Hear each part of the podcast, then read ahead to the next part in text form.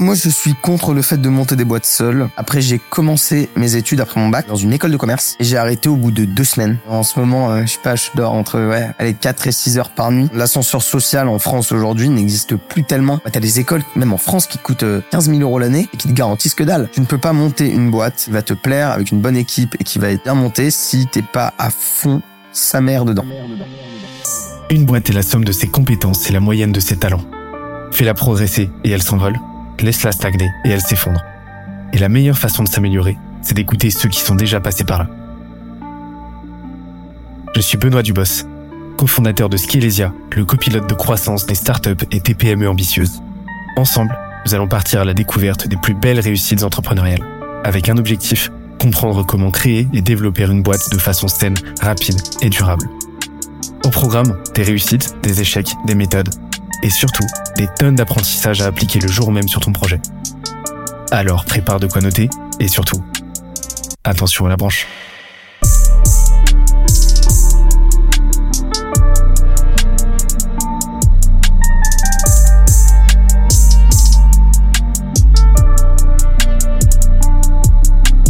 Let's go Là, on est chez Valran, euh, du crayon. Ouais. On était dans la cuisine en train de boire un café et euh, je regrettais qu'on n'ait pas une GoPro planquée parce qu'on commençait déjà à envoyer, de- envoyer du lourd, ça partait dans tous les sens. En même temps, c'est normal avec euh, avec Valran. En cinq minutes, hein. je me suis même dit, euh, je me suis même dit, je crois qu'il faut que je me calme et que j'attende qu'on soit filmé euh, pour continuer à ce que je, ouais, je racontais ma vie, quoi. Donc, euh, débat. Mais en même temps, c'est dur de pas de pas partir en live avec Valran quoi. Ouais. C'est vrai qu'il est intense. Mais ça fait plaisir de, de voir que des gens sont pas mous. Ouais. Ouais, et puis là, je pense que euh, je pense que cet échange va être pas mal aussi. Et euh, comment ça va toi déjà? Bah, très bien. Merci déjà de me recevoir. Merci au crayon et merci à toi. Et euh, moi, tout va bien. Un peu intense en ce moment et tout va bien. Et toi, comment ça va? Bah nickel, nickel. Mais je dors plus que toi, je crois. Ah, ah, Possible. et c'est tout à ton avantage. Tu m'as dit, tu m'as dit que tu faisais des petites nuits. Comment tu Ouais. tiens? Bah, je- la vérité, c'est que c'est pas bon du tout. Je le conseille à personne. Que j'ai des périodes, en fait, euh, en ce moment, euh, je sais pas, je dors entre, ouais, allez, 4 et 6 heures par nuit. Euh, mais pas exprès, tu vois. Je, je fais pas partie des gens qui vont crier sur tous les toits. Je me lève à 4h30 pour ma routine. C'est pas ça, en fait. C'est, c'est juste que je me couche tard le soir. parce que je marche par moment de créativité. Donc, tu vois, t'as des moments où je vais m'arrêter à 2 heures du mat. T'as des moments où je vais m'arrêter plus tôt, mais je sais pas, je vais sortir un soir. Et, et puis, tout, je, me, je me réveille toujours plus ou moins à la même heure. Euh, donc ouais, je dors pas beaucoup, mais c'est pas conseillé. Ce que je disais, bah, ce que je vous disais tout à l'heure, c'est que j'essaie de faire des micro siestes après déj et ça marche bien. Mais euh, ouais, ouais, c'est très déconseillé de dormir euh, moins de 8-9 heures et je pense que c'est même super important de, de dormir, euh, de bien dormir. Et euh, justement, et qu'est-ce qui fait là qu'en ce moment tu dors aussi peu? Bosses sur quoi? Bah, bah, en ce moment, on, bah, on vient de lever des fonds, donc on fait plein plein de choses. Euh, tu vois, on est en train de, de tester plein de nouveaux métiers euh, pour nos programmes. On est en train de, tester des nouvelles langues, donc des nouveaux pays. Tu vois, on a on a plein de sujets, on recrute du monde euh, et, en fait, on, développe à fond euh, notre plateforme tech qui est un LMS en fait, euh, qui est un peu le, campus pour nos programmes en ligne sur lequel on héberge tout. Donc c'est beaucoup de boulot, mais mais tu vois, au-delà du boulot, juste le cerveau est pris, on fait plein de choses. Donc, et puis moi, j'ai jamais tellement beaucoup dormi, tu vois, pour répondre à ta question. Donc, pas de particularité, mais mais ouais, ouais, ça, ça bosse fort et surtout on kiffe en ce moment. Et euh, comment tu te présentes toi? Comment je me présente? Mhm. À titre perso ou à titre pro? Ce que tu veux. Moi, je m'appelle euh, Sacha, pour ceux qui me connaissent pas. Euh, je suis le cofondateur de Revoltrain, qui est une école en ligne qu'on a montée il y a un an et demi avec euh, mes associés Corentin Lambert, Benjamin Joliveau et Florent Aubry, qui je fais un gros big up. Et The Quest, qui est un startup studio qui s'appelait anciennement The Secret Company, je pense que tu as interviewé. Et, euh, et donc, on a monté Revoltrain, qui est une école en ligne pour apprendre, euh, pour apprendre un métier d'avenir, entre guillemets, en pénurie de talent, en temps record. Donc, en gros, on va former les gens sur tous les métiers qui demandent pas de compétences cognitives. Donc, des métiers de hard skill, comme le montage vidéo, euh, je sais pas moi, le, pour devenir commercial, devenir virtual assistante, devenir data analyst, tu vois, tous ces métiers-là, copywriter, euh, des métiers évidemment qui sont continuellement adaptés aux tendances du marché, qui sont enseignés par des praticiens qui sont encore sur le terrain pour toujours être à jour et qui sont en temps record. Donc en fait, on, te- on forme les gens entre 1 et 4 mois, on va dire, et on leur garantit le, le résultat à la fin. C'est-à-dire que s'ils n'ont pas des missions de freelance ou un emploi au bout de X temps après leur formation, ben on les rembourse. Et donc euh, ça, c'est la boîte qu'on a montée et je pense que je me présente pas mal à travers la boîte aujourd'hui. Après, j'ai une histoire euh, évidemment qui est un peu plus longue, même si je suis jeune, mais... euh, Mais voilà, ça c'est en quelques mots comment je me présente aujourd'hui. T'as quel âge là? J'ai 10, j'ai 20 ans, j'ai eu 20 ans. Tu tu t'y es même pas encore fait. j'ai 19 ans, j'ai 20 Ouais. ans. Bah, c'était il y a, y a deux semaines. Qu'est-ce qui fait que là, euh, on est en train de parler? Qu'est-ce qui fait que là, euh, t'es cofondateur d'une boîte qui commence à, qui, qui pète déjà fort, alors que euh, t'as 19-20 ans? Pas mal le, le bégaiement. Euh, Qu'est-ce qui fait? Bah écoute, je pense que euh, déjà j'ai commencé tôt, relativement, À quel âge?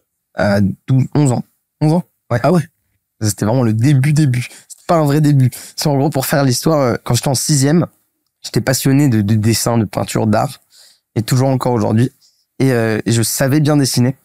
Et je m'étais acheté une boîte de Posca, je sais pas si tu vois ce que c'est? C'est des feutres de peinture, quoi, en gros, de couleurs. Et à l'époque, c'était la mode des Adidas Stan Smith, les, les baskets blanches là. Et ce que je faisais, c'est que j'allais avec un pote dans tout mon collège et on allait voir tout le monde en disant, bah là, tes Stan Smith, elles sont, euh, elles sont niquées. Bah, tu nous payes 10 balles, je te les, je te les restaure. Je les repeignais en blanc. Et tu me payes 10 balles de plus, je te les personnalise avec ton nom, un graffiti, ce que tu veux. Et comme ça, en fait, on a, on est monté, plus très vite à 1000 balles. Mais euh, bon, j'avais 11 ans, donc c'était cool. Et on s'est fait euh, tout de suite euh, par l'école. euh, Enfin bref. Donc ça, c'était le tout, tout, tout début. J'ai pris goût parce que c'était marrant, en fait, le fait d'aller démarcher des gens dans l'école. Puis derrière, à 14 ans, j'ai, j'étais fan de cet artiste qui s'appelle Invader. Je sais pas si tu vois ce que c'est. C'est, un artiste qui met des, des mosaïques Ouais. de Space Invader, de jeux Il vidéo y en dans a les pas mal dans Paris. Il y en a plein à Paris, il y en a plein à Los Angeles, à New York, à Tokyo, il y en a dans toutes les grandes villes du monde. Et je commençais à, à, à entendre des gens, que ce soit des, des potes de mes proches, des potes de mes parents, des, des les parents de mes potes, etc., qui disaient que euh, ils en voulaient chez eux. Et je me suis renseigné et le marché de l'art, j'avais compris que ça n'avait pas vraiment de prix et que les prix étaient un peu en descente. Donc pour de 4 carreaux de mosaïque, le mec vendait ça minimum 100 000 balles, tu vois. Et t'en as qui montaient beaucoup plus cher. Je me disais, bon, bah, il y a de la demande, sauf que les gens n'ont pas 100 000 balles à mettre dans des carreaux de mosaïque. Donc, je vais, je vais leur refaire en leur disant que c'est moi qui l'ai fait et pas lui. On va voir s'ils achètent. Donc, comme ça, en fait, j'ai commencé à en faire pour moi avant même de les vendre dans ma chambre. Et donc, j'ai un peu fait le tour de France pour retrouver un, Cultura à Caen, qui est le seul magasin que j'avais trouvé en France qui vendait des mosaïques en vrac. Alors sinon, c'était, euh, tu vois, les grossistes dans des trucs de carrelage et tout. J'ai commencé à les reproduire pour moi. Et donc, j'ai commencé à en avoir 10 dans ma chambre. C'était un peu n'importe quoi. Et du coup, euh, un jour, euh, y a, je vais chez un pote et je lui montre à mon pote, son père était derrière, il me dit, moi j'en veux un. Je dis, ok, bah, je vous en fais un. Et je lui ai fait un dans son jardin. Puis derrière, je me suis dit, bah, faut que je les vende. Et très vite, je les ai vendus euh, 20, 30, 40, 50 balles. Et puis un an après, je les vendais euh, à des restos, à des, dans des bureaux, dans des apparts de gens qui avaient plus d'argent et je le vendais jusqu'à euh, 1000 balles la pièce. Et donc, comme ça, à 14, 15 ans, je commençais à gagner ma vie. Donc ça, c'est la deuxième fois que j'ai pris goût. Et j'ai compris que la seule chose à ce moment-là qui avait fait que j'avais plus ou moins réussi à faire de l'argent, c'était que ça me plaisait profondément de le faire. En fait, un truc que j'en ai 1000 balles me coûtait 15 balles et me prenait euh, une heure et demie, mais une heure de plaisir. Donc, c'était full rentable, quoi. Et euh, ça, j'ai arrêté euh, au bout d'un moment parce que je voulais juste faire autre chose. C'est surtout en terminale. Donc, euh, je venais d'avoir 17 ans. J'ai monté une boîte avec un pote du lycée. En fait, on était en classe et on s'est dit, c'est l'année de trop. parce qu'il y a eu le Covid juste avant. Donc, tu vois, ça faisait six mois qu'on n'avait pas été en cours. Et on s'est dit, ouais, c'est l'année de trop. Viens, on monte une boîte. Comme ça, on finit pas l'année. On n'a pas à passer le bac. On sera déjà riche avant la fin de l'année. C'était évidemment très con comme pensée. Mais, euh, mais en fait, on a fini par s'éclater parce qu'on a monté une boîte euh, qui était un- une plateforme de jeux vidéo de paris en ligne. Donc, ce qu'on voulait faire, c'était un peu démocratiser le, le, casino en ligne en mettant des jeux de tous les jours, comme euh, pile ou face, pierre feuille ciseaux, pour combien tous les jeux auxquels on joue dans la cour. Et, et on s'est dit, ok, on va rendre mainstream cette industrie en mettant ces jeux-là sur une app. Donc, on a commencé à apprendre Figma, Adobe XD, machin. On a, on a designé notre app, on l'a fait intégrer. Et puis, on s'était intéressé à rien d'autre que ça. On avait juste grindé là-dessus. Vraiment, on faisait ça la nuit, la journée, on dormait en cours, donc c'était marrant. Et, et en fait, on a dû s'arrêter un an et demi après parce que au moment où notre truc était full développé et prêt à sortir, on a réalisé qu'il fallait des licences en fait et que c'était une industrie super complexe légalement. Et euh, bah à 16 ans, personne qui veut donner une licence. On pouvait même pas monter une structure légale.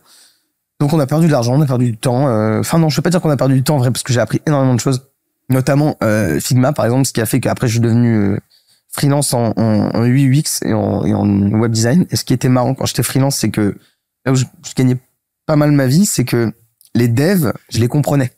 Donc ils m'aimaient bien. Et ils aimaient bien travailler avec moi. Alors que la plupart des UX se font détester par les devs.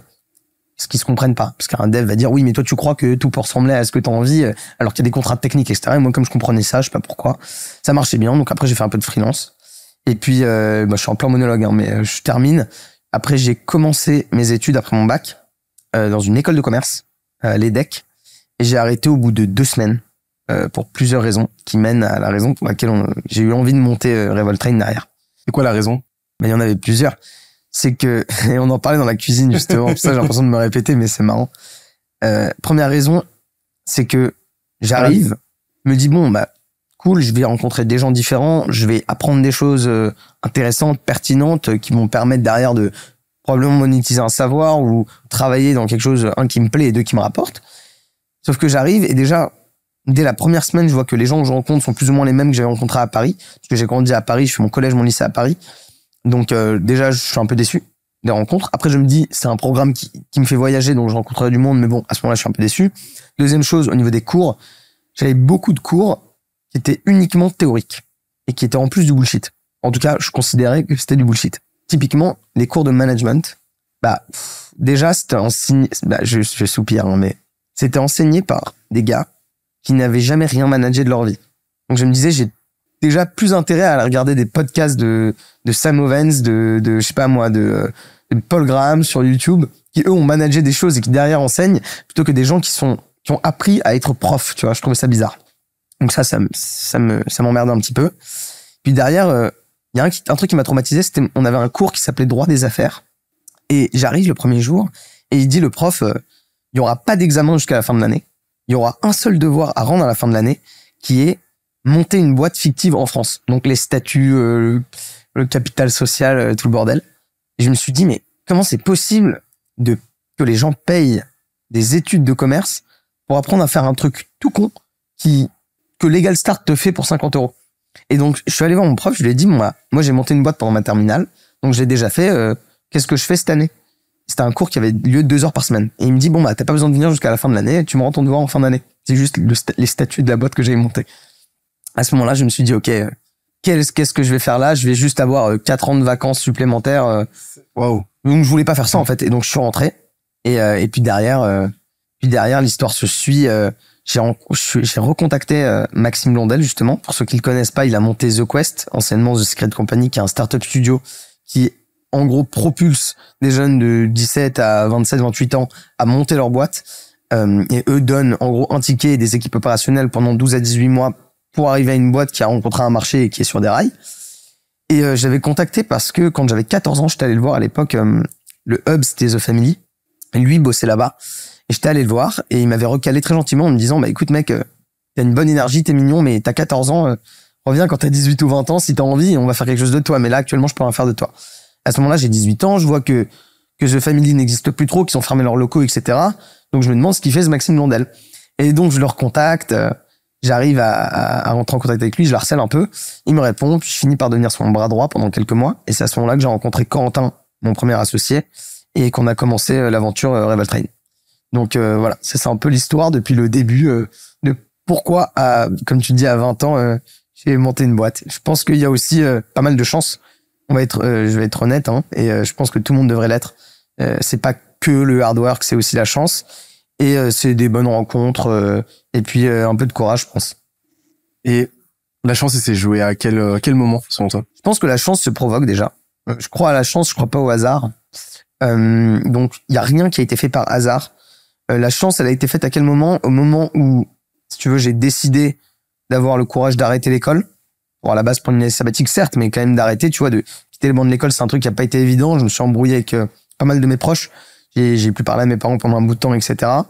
Et donc ça, euh, j'ai provoqué ma chance une première fois. Deuxième fois, je contacte Maxime Blondel, il me répond pas. Je l'harcèle. J'essaye de provoquer ma chance, tu vois. Et, euh, et puis derrière, quand il me répond, je bosse pour lui. Euh, au début, en plus, c'était marrant. Le gars me, me- je lui dis, euh, qu'est-ce que tu veux que je fasse? Il me dit, bah, je sais pas, débrouille-toi. Donc j'ai contacté euh, toutes les personnes de l'écosystème et je me suis retrouvé au bout de, en fait, une heure avec une to-do list de trois semaines de choses que je ne savais pas faire. Et donc pareil, là, c'était soit j'abandonne, soit j'apprends à faire ces trucs et je les fais. Et bah, je les fais. Bah, tu vois, comme ça, tu provoques un peu ta, chance et tu provoques, si tu veux, un, un, quelque chose qui va arriver devant toi et après, c'est à toi de le saisir ou de pas le saisir.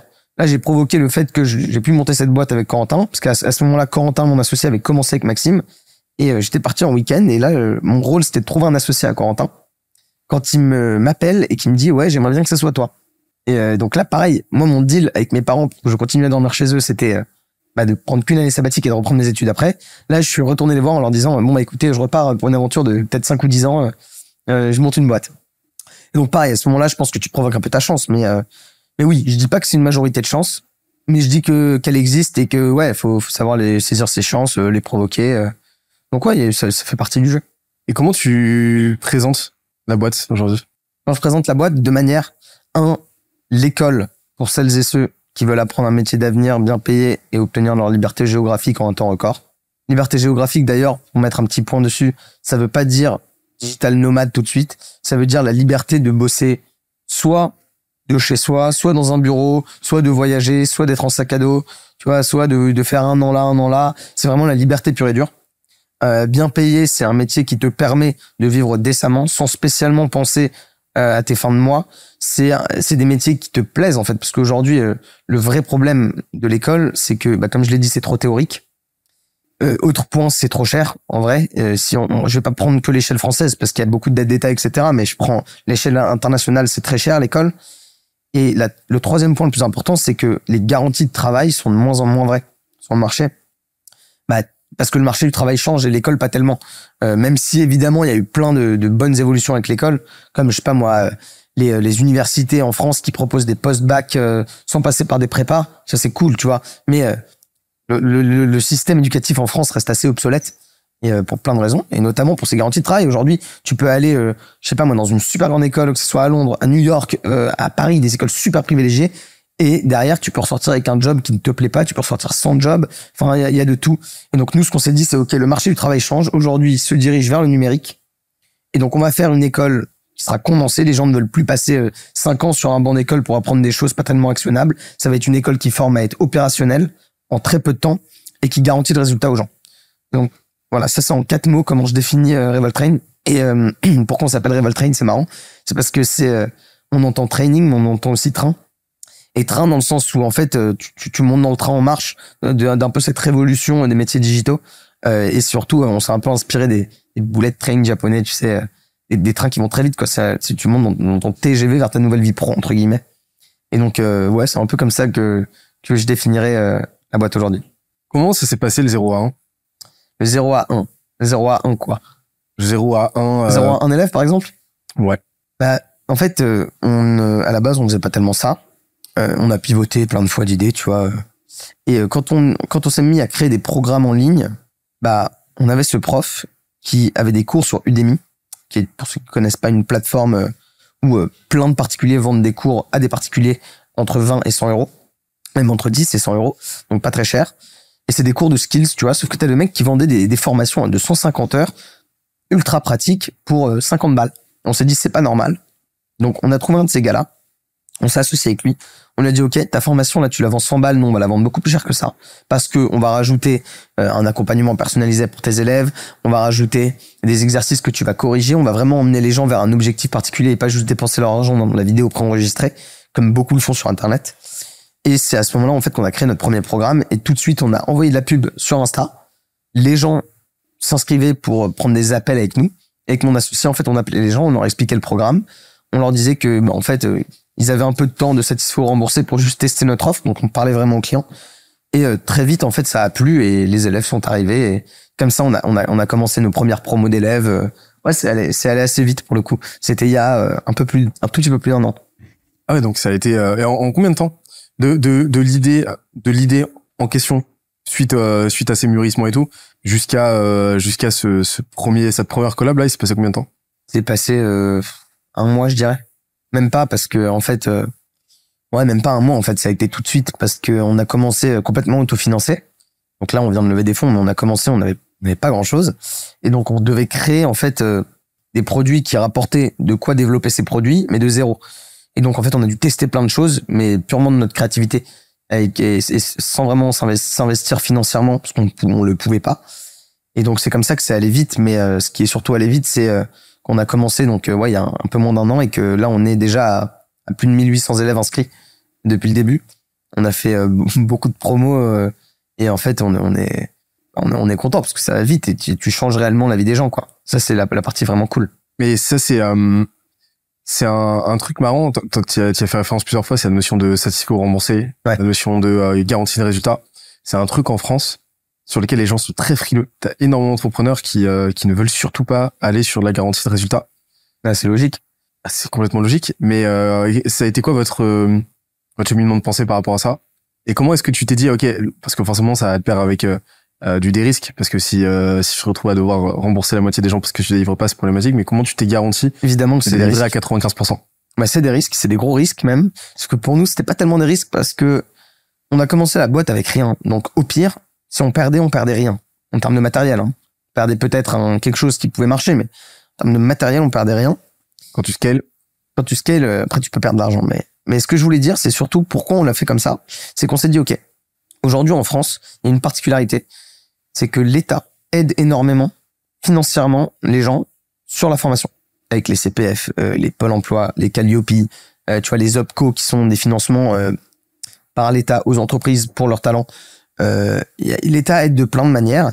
Et nous, on s'est dit, OK, il y a eu énormément d'arnaques avec ça. Je sais pas si t'es au courant, mais les CPF, il y a eu énormément d'arnaques. Même que Macron, le président de la République, a posté une photo sur Instagram d'un screenshot d'un message, euh, votre solde de CPF est à jour en disant, euh, ne répondez plus à ces messages, machin. Il y a eu vraiment beaucoup trop d'arnaques. Et ça crée quand même une anomalie marché. C'est une bonne chose que l'État puisse aider les gens dans le besoin et n'importe qui d'ailleurs à s'investir dans, dans, dans leur éducation. Mais d'un autre côté, ça fait que c'est un petit peu de l'argent gratuit pour les gens. Ce qui fait que les gens n'étaient pas investis à 100% dans leur éducation quand ils prenaient une formation, par exemple, avec des CPF. Et donc, ce qu'on s'est dit, c'est OK. Si on veut construire une boîte long terme, il nous faut un produit qui tue. Il nous faut un produit qui change réellement la vie des gens. Et pour ça, on est au début. Pensons probablement à l'argent plus tard. Aujourd'hui, pensons à comment créer le meilleur produit possible pour créer justement une boîte long-termiste. Et, euh, et c'est à ce moment-là qu'on s'est dit, OK, bah, mettons un satisfait remboursé. Si les gens demandent des remboursements, bah, on va se dire que c'est simplement de notre faute et on va changer notre produit pour que les gens arrêtent d'en demander. Et derrière, mettons une garantie de résultat parce que c'est ce, ce- ce contre quoi on lutte, entre guillemets. Qu'aujourd'hui, l'école, bah, t'as des écoles, même en France, qui coûtent euh, 15 000 euros l'année et qui te garantissent que dalle. Donc on s'est dit, c'est pas normal. Faisons un produit qui plaît aux gens. Et si on arrive à faire investir les Français de leur poche, alors qu'ils ont l'habitude d'investir via l'État, c'est qu'on a des bons produits. Si en plus ils ne demandent pas de remboursement, c'est qu'on a des très bons produits. Et si on arrive à leur garantir le job derrière, c'est qu'on a des produits excellents. Et donc c'est comme ça qu'on a qu'on a qu'on a pris la décision. Et puis avec le temps, elle s'est peaufinée dans pas mal de directions et surtout euh, c'est dans la façon dont on choisit les métiers qu'on enseigne. On ne choisit que des métiers qui demandent très peu de compétences cognitives ou pas du tout. Donc des métiers qui sont du hard skill pur et dur, qui sont euh, qui sont vraiment actionnables. Genre bah, typiquement, je prends le montage vidéo, qui est euh, le métier que, qui me vient le premier en tête. Aujourd'hui, dans le montage vidéo, par exemple, t'as du, des missions à tous les, à tous les niveaux, à tous les étages. Pourquoi? Parce que t'as de tous les niveaux de monteur. T'as pas besoin d'être foncièrement malin pour devenir monteur. Et donc, typiquement, tu peux être le monteur qui monte des TikTok à 50 balles ou le monteur qui monte des clips de Booba à 30 000 euros, tu vois. Et comme t'as de, de la mission à tous les étages et que, bah, typiquement dans le montage, la vidéo prend de plus en plus de place sur Internet, bah, tu sais que tu vas pouvoir faire en sorte que les gens trouvent des missions ou du travail à n'importe quel niveau. Parce qu'il y a des besoins, en fait, à tous les étages. Alors que, typiquement, euh, je prends un métier beaucoup plus technique comme euh, les métiers de la cybersécurité. Personne n'a envie d'un débutant dans la cyber. Aucune boîte qui recrute des gens dans la cyber n'a envie d'un débutant. Et donc, c'est des métiers où il faut être dans les meilleurs, il faut être très malin pour y arriver parce que c'est très technique, ça demande une motivation particulière, c'est très long à apprendre. On s'est dit, ça va pas être notre spot de métier, on va vraiment choisir les métiers qui plaisent aux gens, qui sont actionnables rapidement, qui sont plus passionnants, qui sont dans des industries qui sont complètement en vogue. Et puis, bon, si l'industrie, elle est plus en vogue euh, d'ici deux ans, c'est pas grave, on change de métier, on va re reconvertir les gens. Parce que les gens qui viennent chez nous, c'est pour deux choses, de la reconversion pro et euh, des gens qui veulent un complément de revenu, si tu veux, un travail d'à côté en freelance, quoi. Donc, euh, c'est un peu comme ça qu'on a réfléchi, entre guillemets. Et t'as deux niveaux. Est-ce que t'as un modèle un peu marketplace? T'as d'un côté les trainers et de l'autre t'as les euh, les clients? En fait, j'ai, ouais, j'ai, si tu veux, j'ai deux clients, entre guillemets. Mais, mais c'est plutôt mes collaborateurs, les trainers. Parce que nous, ce qu'on fait, c'est qu'on va aller chercher des profs qui sont des freelances, qui sont les meilleurs dans leur sujet, euh, qui sont passionnés par leur sujet et qui ont envie, qui ont toujours eu envie d'enseigner, en fait, leur pratique, mais sans gérer toute la partie relou d'une école qui est de trouver des élèves, l'admin, la compta, euh, la vente, le, le, le, le, building. Donc, pour nous, c'est pas un building, c'est une tech, mais tu vois, la logistique. Et donc, c'est dit pour tous ces gens, pour leur permettre de simplement enseigner. On collabore avec eux. Ils deviennent les profs de nos écoles. Il y a un prof principal par programme. Derrière, il se fait aider par des profs helpers, qui sont souvent des élèves qui sortent des, de nos programmes, qui ont, tellement kiffé en fait dans la communauté que ils, ils montent en tant que mentors. Et puis on crée comme ça des, des équipes tutrices à tous les programmes. Et ce qui est cool, c'est que nous, on arrive à créer plusieurs programmes tout en étant ultra spécialisés. Parce que nos profs sont des praticiens qui sont toujours sur le terrain. On leur demande exprès d'être à mi ou de tiers temps pour qu'ils puissent continuer à avoir les meilleures pratiques et les pratiques les plus à jour de leur métier. Et par exemple, typiquement, on a un programme de, euh, de copywriting. Bah, on voit qu'avec ChatGPT, euh, évidemment, l'industrie du, de, de, de l'écriture web va changer.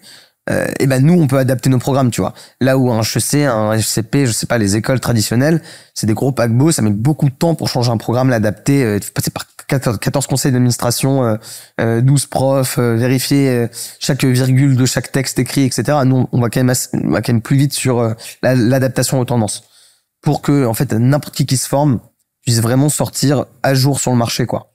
Et j'ai j'ai le sentiment, parce que tu parles vite, ah, je suis désolé. Non, non, non, bah non, c'est absolument pas. J'adore les gens qui parlent vite. Au moins, on a, au, au, moins, on perd pas de temps, mais, mais euh, je crois que je parle plutôt vite aussi, donc euh, c'est plutôt cool. Les, les, gens, WhatsApp, aura pas besoin de Les WhatsApp audio en 1.5 fois, c'est c'est cool. Et euh, j'ai sentiment euh, de la, j'ai sentiment de vitesse quand on déjà vocalement, mais euh, mais genre j'imagine que bosser au sein de au sein de ta team, ça doit aller très très vite, etc. Euh, et en plus de ça, tu m'as parlé euh, de ce un mois entre l'idée et euh, ton ton premier client, en tout cas enfin, ton 01, ce qui est ce qui est très véloce. Ouais, on allait assez vite et l'équipe va super vite. Quand on recrute, on prend des gens qui sont passionnés, qui veulent qui veulent vite construire avec nous. notre particularité, c'est quand même qu'on arrive à sortir des programmes assez rapidement, qu'on forme les élèves rapidement. En fait, tout se fait rapidement. C'est pour ça qu'on s'appelle Revolt Train d'ailleurs. C'est que le côté train, ça, ça, ça donne cette image du rapide. Et, euh, et euh, ouais, ça nous correspond bien, c'est notre culture. Euh, et on va surtout essayer de pas la perdre. Parce que c'est c'est ce qui fait euh, bah, ce qu'on fait aujourd'hui et qu'on a des programmes qui sont cool. Il y aurait pas, mais culture, mais il y aurait pas une méthode derrière? Genre, comment est-ce que comment est-ce que t'as fait pour aujourd'hui systématiser cette vitesse d'exécution à l'échelle d'une boîte? Hum, Déjà, on est on n'est pas beaucoup, on sera jamais beaucoup. Ok. C'est-à-dire combien? Vous êtes combien aujourd'hui? bah, Tu vois, on, on va être un, un, peu moins de 30 si on a tous les tous les gens qui bossent autour des programmes avec nous, mais dans l'équipe euh, l'équipe euh, corps, tu vois, l'équipe qui bosse vraiment sur le tronc commun du projet, on va être un peu moins de 10, tu vois. Donc euh, et ça, et ça bougera pas tellement, on a chacun nos sujets et, et, voilà, donc ouais ouais, on, va vite parce qu'en fait ça suit sur tout ce qu'on vend. Et et puis puis dans nos méthodes depuis le début, ouais, on, essaye d'aller assez vite. Surtout en fait au début, surtout quand tu es autofinancé, t'as pas tellement de temps de, de, de prendre la tête sur, euh, tu, tu tries si tu veux ton travail. Tu vas pas faire des choses qui, qui ne te servent pas au, au, moment T, etc. Donc, euh, donc ouais, tu essayes d'aller assez vite. Mais euh, c'est surtout que je parle vite en fait. Non mais euh, en fait il y a hum, c'est pas quelque chose euh, d'universel. Hein. Parce que la majorité des entrepreneurs vont avoir tendance à se prendre la tête mais comme pas possible. On se prend la tête mais d'une autre manière. Ouais, mais toujours axé, euh, toujours dans le dans le biais de l'exécution et euh, et vous êtes pas là en train de, de couper les cheveux en quatre. Euh, c'est un mal très franco-français. Et on en parlait tout à l'heure avec l'invité de ce, de ce matin. Euh, tu sais la, la, la, différence. En plus, t'as as grandi à New York. Différentiel en US France où les US vont avoir une approche beaucoup plus entrepreneuriale, là où en France on avoir une approche beaucoup plus design, ingénierielle. Et, euh, et en fait, ça change énormément de choses dans euh, le processus intellectuel, ta façon d'apprendre les choses, ta façon de d'envisager des solutions euh, mm. versus envisager des problèmes quoi. Et je pense c'est aussi euh, la façon dont tu te formes. Euh, et on va encore parler de formation, mais la, la raison pour laquelle on fait ce métier-là aussi, c'est que je pense que la formation, l'éducation, c'est la base de tout, et que toute la façon dont tu réfléchis et tu agis au quotidien vient de ça, ton éducation, et elle peut commencer de tes parents d'ailleurs. Mais quand tu parles des US vs la France, c'est intéressant parce que en France, tu vois, à l'école, euh, on t'apprend à faire des super longues rédactions, des euros super longs. Euh, on t'apprend vraiment euh, à rentrer en profondeur dans les sujets, à être, des bons euh, consultants, si tu veux. Là où, ouais, aux US, on félicite un mec qui a planté une boîte. Là où en France, on le craint. Mais aux US, tu vois, littéralement, t'as planté une boîte, bon bah top. T'as eu le courage de, de te lancer, t'as appris des choses rapidement. C'est concret. Quand tu perds, tu perds. Quand tu gagnes, tu gagnes. Là-bas, ça va, ça va plus vite, ouais. Et, euh, et, et, ça, commence dans l'éducation. Aux US, même je crois que c'est Maxime qui en parlait euh, dans un podcast, je sais plus lequel, que aux US, et je l'ai vécu ça quand j'étais tout petit, parce que je, bah, je suis parti de là-bas, j'avais 4 ans, mais et je me rappelle, t'arrives en cours à la, maternelle, peu importe, le lundi matin, on te demande de raconter ton week-end en une minute. Faire un espèce d'elevator pitch de ton week-end. En France, c'est pas ça. T'arrives, c'est euh, dictée surprise. Vous avez 15 jours pour finir. enfin, tu vois, j'abuse évidemment, mais il y a une vraie différence d'éducation. Et puis même dans la culture, c'est pas pour rien que le McDo a été inventé aux US, tu vois. Euh, le McDo à la base, même si c'est là encore aujourd'hui, mais à la base, c'est littéralement tu commandes ton burger et 15 secondes après, ton burger est dans tes mains. Et euh, bah, tu vois, c'est une culture très américaine d'aller vite. Et pourtant, mes associés, mon équipe, pas du tout américaine, tu vois. Euh, à part bah, nos, profs des US, mais notre, notre, équipe vient même de la campagne française pour la plupart. Et euh, on a quand même cette culture. C'est aussi, tu vois, c'est une question de comment tu grandis aussi. Est-ce que toi, tu as envie dans ta vie de faire bouger les choses rapidement? Est-ce que quand tu es passionné par quelque chose, tu as envie que bah, cette chose-là évolue rapidement? Est-ce que toi, tu as envie d'évoluer rapidement à titre perso ou pas? Tu vois, c'est. Euh, et puis nous, on s'est formé auprès des Américains aussi. Euh, moi, par exemple, comme j'ai drop out de l'école, bah, je me suis pas mal formé auprès des Américains. J'écoute des podcasts tout le temps. Je lis, pas mal de bouquins américains. Je me suis pris des formations en ligne. Tu vois, je, je, je crois en ce qu'on vend littéralement, hein, mais euh, et, et, les Américains, ouais, rien quand ils parlent beaucoup plus vite que nous déjà. Et donc ça, ça rentre dans la tête. Euh... Enfin ouais, cette notion de vélocité, elle est, euh, elle est, euh, elle est très profonde. On pourrait, on pourrait parler deux heures de ça, mais, euh, mais ouais, c'est vrai que c'est vrai que c'est important. T'écoutes qui en ce moment? Alors en ce moment, on écoute pas mal et je fais un big up à mon associé Ben qui en parle tout le temps. tous les gros infopreneurs américains qui ont monté des énormes boîtes, Russell Brunson, Sam Ovens, Alex Hormozy, Iman Gadzi, tous ces gens, tu vois, qui sont le, le vrai infopreneuriat, mais euh, on peut pas leur enlever qu'ils sont super forts. En fait, ils arrivent à construire des business très rapidement qui, qui génèrent très vite euh, beaucoup d'argent, qui en même temps ont des produits euh, qui marchent bien, des super NPS. donc on écoute leurs podcasts à longueur de journée. J'écoute beaucoup aussi. qui j'écoute énormément en ce moment. Euh, j'en écoute vraiment plein des différents. Moi, je regarde beaucoup des, tu sais, je regarde beaucoup de vidéos YouTube de parties d'échecs.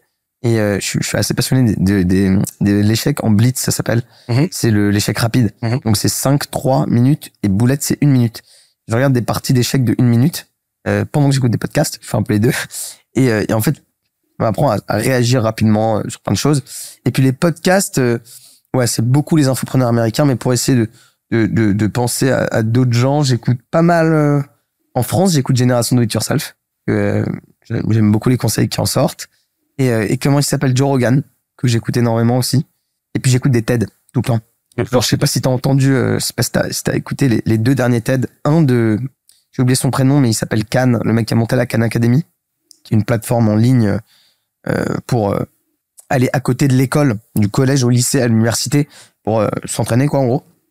Et il a fait un, un TED assez génial que je t'enverrai de, de 16 minutes sur l'IA et l'éducation à quel point les gens pensent que l'IA va détruire l'éducation et à quel point lui il pense que l'IA est un est un truc est un truc génial pour l'éducation dans le sens où aujourd'hui grâce à l'intelligence artificielle n'importe qui dans le monde peu importe ta situation a accès dès le plus jeune âge à un tuteur personnel qui est plus intelligent que n'importe quel tuteur qu'on peut payer je ne sais combien.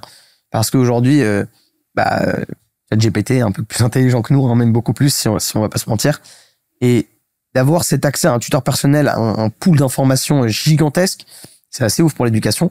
Même nous, on le voit dans ce qu'on fait. Tu vois, il nous aide à construire des programmes. Et je, pardon, je le dis honnêtement, il nous aide à construire des programmes. Il nous aide à, à tu vois, à être aux méthodes les plus à jour, etc. Et c'est, c'est, c'est, c'est pas mal. Et, euh, et qu'est-ce que je voulais dire d'autre? Et puis un deuxième TED qui est assez ouf, qui est d'un gars qui me passionne, mais comme pas possible, qui s'appelle Imran Chaudhry. Tu vois qui c'est mm -hmm. C'est un des designers d'Apple euh, avec Johnny Ive et toute l'équipe qui ont designé, mais en fait tout ce qu'on tient dans nos mains actuellement, nos, nos iPhones, nos Apple Watch, le Mac, machin ils sont en train de monter une boîte qui s'appelle Humane, qui crée une IA euh, générative. Enfin bref, truc génial. Et eux, pareil, ils font des TED. Euh, moi, ça me, la deep tech, euh, ça me rend assez dingue. Donc, euh, donc ouais, j'écoute pas mal de TED de, de gens de la deep tech. ça me fait rire. Ouais. Les, alors, t'es, en mode euh, très niché, quoi. C'est-à-dire blitz, blitz aux échecs, en ouais. écoutant des TED sur ouais, la j'ai, mes petites lubies un peu cheloues, tu vois, mais euh, les parties d'échecs d'une semaine, ça me rend ouf. J'aime pas ça. Euh, les TED euh, sur, euh, je sais pas moi, les concours de start-up par exemple, c'est des trucs pas forcément cool. non, j'aime bien les gens qui vont au concret, qui apportent des, des qui, qui, qui m'impressionnent en fait. Déjà, les mecs qui arrivent à faire des parties d'échecs de ouf en une minute, ça m'impressionne. Les mecs qui arrivent à sortir des produits deep tech qui changent littéralement la vie des gens, euh, ça m'impressionne. Euh, tu vois, ouais, je, je vais vers ce qui m'impressionne. Et puis derrière, dans le travail, on écoute beaucoup les infopreneurs américains et je le dis parce que eux nous nous nous apportent des conseils très pertinents dans ce qu'on fait. Donc euh, J'ai retrouvé dans un rabbit hole euh, sur YouTube à, à, à, à Théma des vidéos de Magnus Carlsen qui termine des gens, euh, tu sais, euh, sur, c'est le euh, seul mec qui a terminé l'ordinateur aux échecs. Ouais, c'est euh, et et qui a terminé Bill Gates en 12 secondes Non, mais laisse tomber. Ouais, ouais, en live, en, en commentant ce qu'il est en train de faire en live. C'est euh, et, euh, et qui termine des gens euh, déchirés sur Twitch avec ses potes, en train de parler avec ses potes en le fond. Ah, ça me fait euh, marrer. c'est un niveau d'excellence qui est juste euh, qui est juste euh, confondant quoi. C'est c'est assez ouf. Ouais, ça me fait marrer. C'est un jeu que j'aime bien. Et euh, t'y joues? Pas beaucoup, mais euh, je joue euh, quand je suis avec des gens qui jouent et et parfois euh, avant de dormir et tout, je me fais des petites parties sur chess.com. Ouais. Ok, d'accord. Et euh, je sens, je sens qu'il y a une, une dimension très euh, euh, politique, en fait, limite, dans, dans ta démarche avec Rival Train. Alors moi et mes associés et toute l'équipe d'ailleurs, on est très détachés de la politique. Pas, pas politique politicienne, Hmm. euh, ni politique euh, politique dans le sens euh, la cité, en fait. C'est-à-dire que vous avez envie d'avoir un impact vraiment Ah ouais, social, ouais. social Carrément. et euh, Social. politique dans ce sens-là, tu ouais. Alors là, à fond. En fait, bah, tout simplement parce que nous, on a, tu vois, moi, je- genre, j'ai commencé, j'avais 18 piges, bah, les gens me disaient, qu'est-ce que tu fous, va à l'école, tu vas foirer, machin. Mes parents, c'était un peu pareil. Ils avaient peur, je pense, donc ils me prenaient un peu pour un guignol, tu vois. Et quand les premiers élèves qu'on a formés nous envoyaient des messages en nous disant, euh, les gars, je passais, je sais pas moi, de, de caissier à développeur web, euh, merci d'avoir changé ma vie, euh, même si c'était pas moi directement, parce que je ne suis pas le prof, bah, ça m'a fait un vrai coup de. En fait, peut-être que c'est la première fois que j'ai créé quelque chose qui qui change la vie des gens, qui qui, qui marche profondément ou qui moi-même m'impressionne, tu vois. Et euh, ou, du moins j'ai contribué à la création de cette chose. Et c'est à ce moment-là qu'on s'est dit ouais, ça a un impact sociétal et, et et en fait, je pense que toute startup réussie entre guillemets aura un moment un impact politique dans le sens où tu le dis, que ça soit sociétal ou même économique. Nous, c'est sociétal dans le sens où en fait tu réponds à un problème majeur d'une industrie majeure. Donc ouais, forcément, ça devient sociétal, mais surtout la façon dont tu changes la vie des gens, tu essaies de garantir le travail aux gens. En fait, tu contribues grandement à l'avenir des gens que avec qui tu, tu interagis, quoi. Donc euh, ouais, pour le coup, on a un impact sociétal. J'ai ouais, on en parlait la dernière fois au téléphone, euh, quand on, bah, la première fois qu'on s'est eu, euh, j'ai senti qu'il y avait un, t'avais une vraie cause limite personnelle en fait par rapport à ça, par rapport au système éducatif. Ouais. Tu avais parlé d'ascenseur social aussi. Ouais, bah ouais, évidemment. Que euh, évidemment, même si c'est pas vrai à 100%, l'ascenseur social en France aujourd'hui n'existe plus tellement, ou du moins la vision que les gens ont de l'ascenseur social depuis des années n'est plus du tout la même. Aujourd'hui, en fait, si tu veux, l'ascenseur social depuis des années, c'est HEC, c'est l'ESSEC. Pour des gens, tu vois, c'est de faire des grandes écoles de commerce et rentrer dans la dans la classe élitiste. Mais en fait, aujourd'hui, si tu veux aller à HEC, si tu veux aller à l'ESSEC, il faut d'abord avoir grandi dans un milieu élitiste. Donc ça existe plus tellement. Et nous, on voulait offrir un ascenseur social plus efficace, plus rapide et, et mieux orienté euh, pour les gens qui, qui, qui le veulent réellement, qui ont besoin réellement et qui, qui partent de positions euh, pas faciles. Tu vois, bah, j'en parlais avec mes associés. euh, tu grandis dans une campagne, euh, dans un village de moins de 10 000 habitants, euh, pas évident de... C'est pas, c'est pas aussi évident de, de rentrer dans le monde du travail plus élitiste que quand tu grandis à Paris ou en banlieue parisienne. T'as pas accès aux mêmes choses. Et, euh, et, et Internet le permet pour le coup depuis depuis depuis que ça existe. Ce qui est génial avec Internet, c'est que nous aujourd'hui, par exemple, on est une boîte remote. Tous les gens qui bossent avec nous et pour nous sont en télétravail. Ceux qui veulent, ils sont dans un cowork. Ceux qui veulent être de chez eux, ils sont chez eux. On laisse la liberté, mais on rencontre des gens sur Internet. On crée des relations avec des gens sur Internet. Nos écoles sont sur Internet. Notre équipe est sur Internet. Tout est sur Internet. Et l'ascenseur social, je pense, est, est très très lié avec l'évolution d'Internet. Et donc, euh, ouais, t'as ce côté d'ascenseur social qui qui nous affecte beaucoup. Et puis moi surtout, je, tu vois, j'ai grandi dans un bon milieu à Paris, dans une école de commerce justement. J'ai arrêté, mais parce que le système éducatif me me plaisait pas dans le sens où, pouvez pas me dire que tu vas travailler dans un secteur qui te plaît, avoir un métier qui te plaît, si la façon dont on te l'apprend, ça te plaît pas? Et quand j'arrive et que justement je vois que j'ai que deux heures de cours par jour et que euh, à 18 ans je suis en pleine forme et que euh, on me demande de travailler que deux heures par jour, bah, déjà je trouve que c'est une connerie. Et deux, euh, j'ai une, une relation particulière avec le temps et euh, je je voulais pas perdre de temps. Je voulais pas perdre quatre ans. Même si ça allait être des bonnes années, tu vois, des années d'études, euh, des années de fêtes, euh, des années de potes et tout. Bah j'ai tout le temps euh, pour faire la fête et prendre ma retraite et ce que tu veux, tu vois. Donc euh, non, j'ai voulu vite actionner et euh, ouais, donc tu cette notion d'ascenseur social, tu as cette notion de système éducatif tout court, donc la façon dont tu apprends, le produit éducatif en soi. Et puis cette notion aussi de, de bouleverser un marché, euh, une industrie qui est là depuis toujours et qui n'a pas tellement bougé. Si tu regardes euh, mon téléphone aujourd'hui, ça n'a rien à voir avec le premier téléphone. Tu prends ce micro et que le premier micro n'a rien à voir. Et tu prends euh, la, la classe, la salle de classe actuelle, n'a pas changé par rapport à la première. Et ça, c'est ce que je viens de te dire, c'est appris d'un discours d'un gars qui a, qui a fait un procès aux États-Unis contre le système éducatif américain. Il a littéralement attaqué l'État contre son système éducatif et il a fait tout ce speech en disant que c'est pas normal. Et euh, ça, c'est un des trucs qui m'a donné envie aussi de monter cette boîte, qui m'a motivé. Je t'enverrai aussi, il faut que je retrouve. La vidéo est ouf. C'est je sais plus qui qui me l'avait envoyé. Mais, euh, mais ouais, tu vois, donc t'as as tous ces sujets qui nous donnent envie de, de, de changer les choses d'une manière sociétale, euh, pour que ce soit pour l'ascenseur social, soit même pour une manière économique, tu vois, et, et purement le système éducatif. Donc, euh, donc ouais, c'est des trucs qui m'affectent. Je pense que je me suis égaré dans tous les sens dans ce que j'ai raconté, mais c'est des trucs qui m'affectent. Euh, T'as répondu de façon plutôt claire euh, à la question, en tout cas. Donc, euh, donc moi, ce que ça me fait me dire, c'est que euh, on comprend un petit peu parce que vous avez un branding qui est quand même vachement lisible, vachement fort. Ouais. Vous avez vraiment bossé dessus et euh, ça te dit qu'on parle un petit peu de la, bah, de la du cheminement de pensée. Ouais. Qui selon toi, c'est-à-dire comment est-ce que vous avez pensé votre branding? Si on devait faire un peu un blueprint euh, branding, tu vois. Maxime Blondel, déjà. Ouais, une Maxime. Blondel. Euh, lui, c'est son, son dada. c'est son dada grave, c'est sa passion, c'est vraiment sa tasse de thé, le branding. Donc, euh, ouais, on a, on a changé de marque et avant, notre marque, c'était plutôt une île un peu magique. c'était marrant, mais là, on, tu vois, on est en train de passer à un autre niveau. Notre école commence à être plus grosse, crédible, on a de plus en plus d'élèves. On commence à avoir des boîtes partenaires qui sponsorisent euh, nos événements, nos newsletters, nos, interventions au sein des programmes. Et donc, tu vois, on voulait une marque plus solide avec une brand plus en place. Et euh, Revolt Train, comment on l'a réfléchi? La révolte, le train pour la vitesse, train pour le training. Euh, ça s'appelle même la Revolt Train Academy, l'école. Euh, Academy, bon, bah, je te laisse comprendre pourquoi, pour imposer aux gens le fait que c'est une école, surtout quand tu te marques comme un train. Et puis derrière, les couleurs un peu flashy, tu vois, parce que euh, c'est la vitesse, c'est l'avenir, ce que tu veux. Et puis surtout, on se, on se, on se brand comme la révolution des métiers digitaux. Et, euh, et la révolte, quoi, c'est surtout ça. C'est, on a voulu créer une marque forte autour de la révolte. Et euh, c'est, ce qui plaît aux gens euh, depuis le début, tu vois. C'est arriver dans une école qui ne ressemble à aucune école qu'on a jamais vue. Donc ouais, c'était un peu le sujet. Et comment créer une bonne marque sur le blueprint pour moi C'est avant de penser visuel, police, couleur, ce que tu veux, tu penses qui est ton ennemi. Bah ok, moi mon ennemi c'est l'école traditionnelle. Et quand t'as un ennemi et que toute ta boîte se pose sur un ennemi, bon bah tu- nous on a pensé à la révolte par exemple. Derrière notre ennemi aussi c'est l'apprentissage en 5-6 ans. Donc la vitesse. Et donc derrière comment t'images la vitesse? Bon nous ça a été un train. Anyways donc t'as ton ennemi, t'as ce sur quoi tu vas appuyer le plus. Puis derrière t'as aussi euh, ton industrie. Tu veux vas pas mettre les mêmes marques dans une même industrie. Et puis typiquement, si tu as envie de bouleverser drastiquement une industrie, bah tu vas aller créer une marque bouleversante.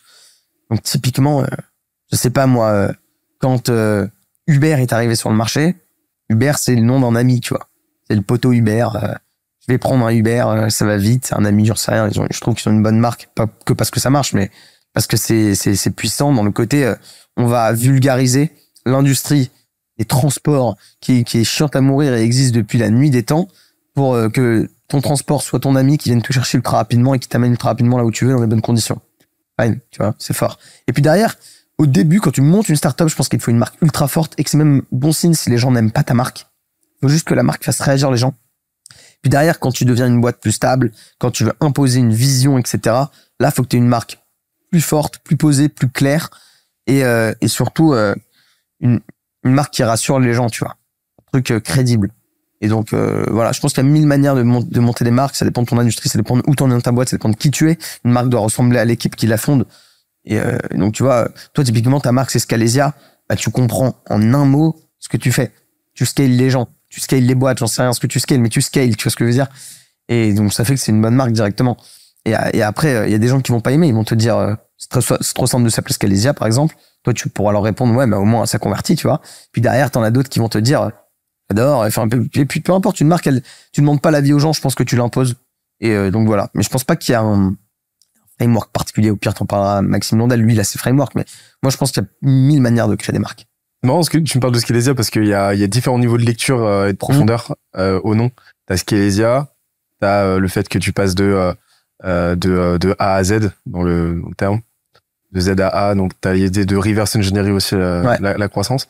En fait, la Scalesia, à la base, c'est euh, une, plante, une plante endémique des Galapagos qui monte super haut, qui monte bien plus haut que la canopée.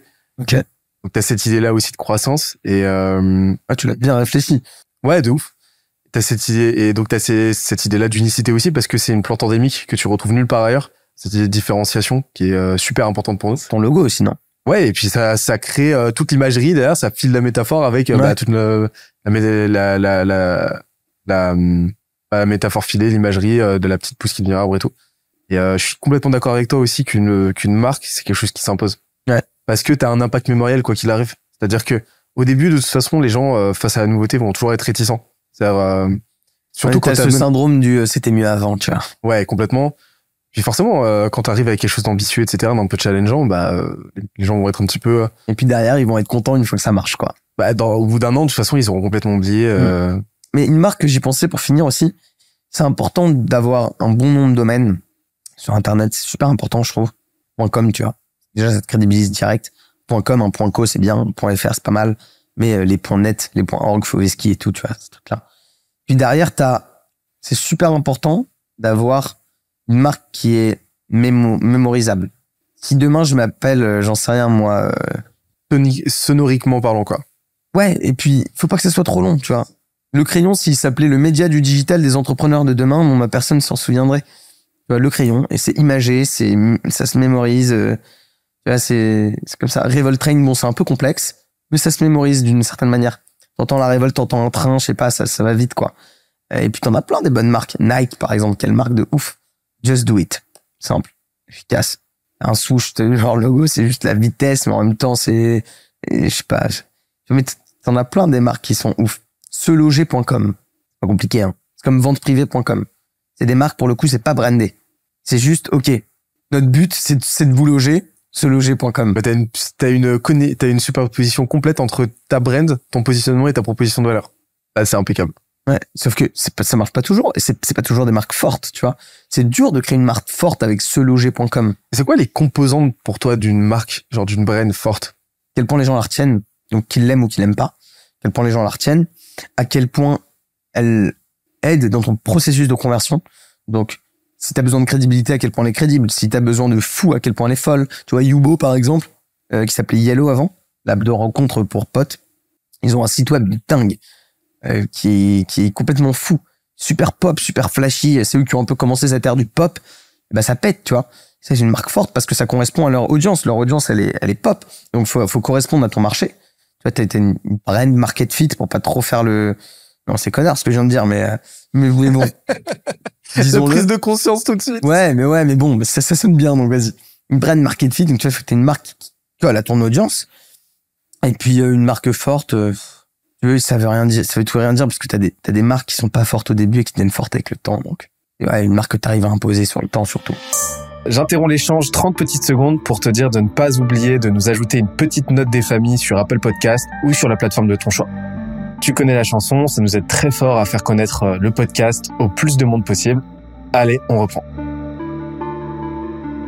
Ça, c'est de toute façon euh, une brand. C'est, euh, tu sais, je sais pas si t'as vu ce- cette étude qui est sortie, euh, qui comparait l'impact de la ce qu'on appelle la sales activation, donc c'est ta prospection, etc., ta distribution active versus ta brand. En fait, t'as une relation input-output Ouais. au niveau de la sales activation, c'est-à-dire euh, qui que tu retrouves pas avec la brand. C'est-à-dire que ces activation, tu peux dégainer très vite, mais quand t'arrêtes d'investir dans- dedans, t'as plus aucun, t'as plus aucun output, t'as plus aucun résultat.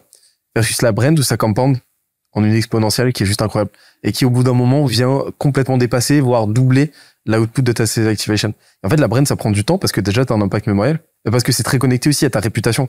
À un moment donné, est-ce que t'as pas un décalage euh, entre ce que tu promets, entre ce que, ce que tu vends, ce que tu déclares et la réalité de ce que tu vas délivrer, de ce que tu vas incarner, etc.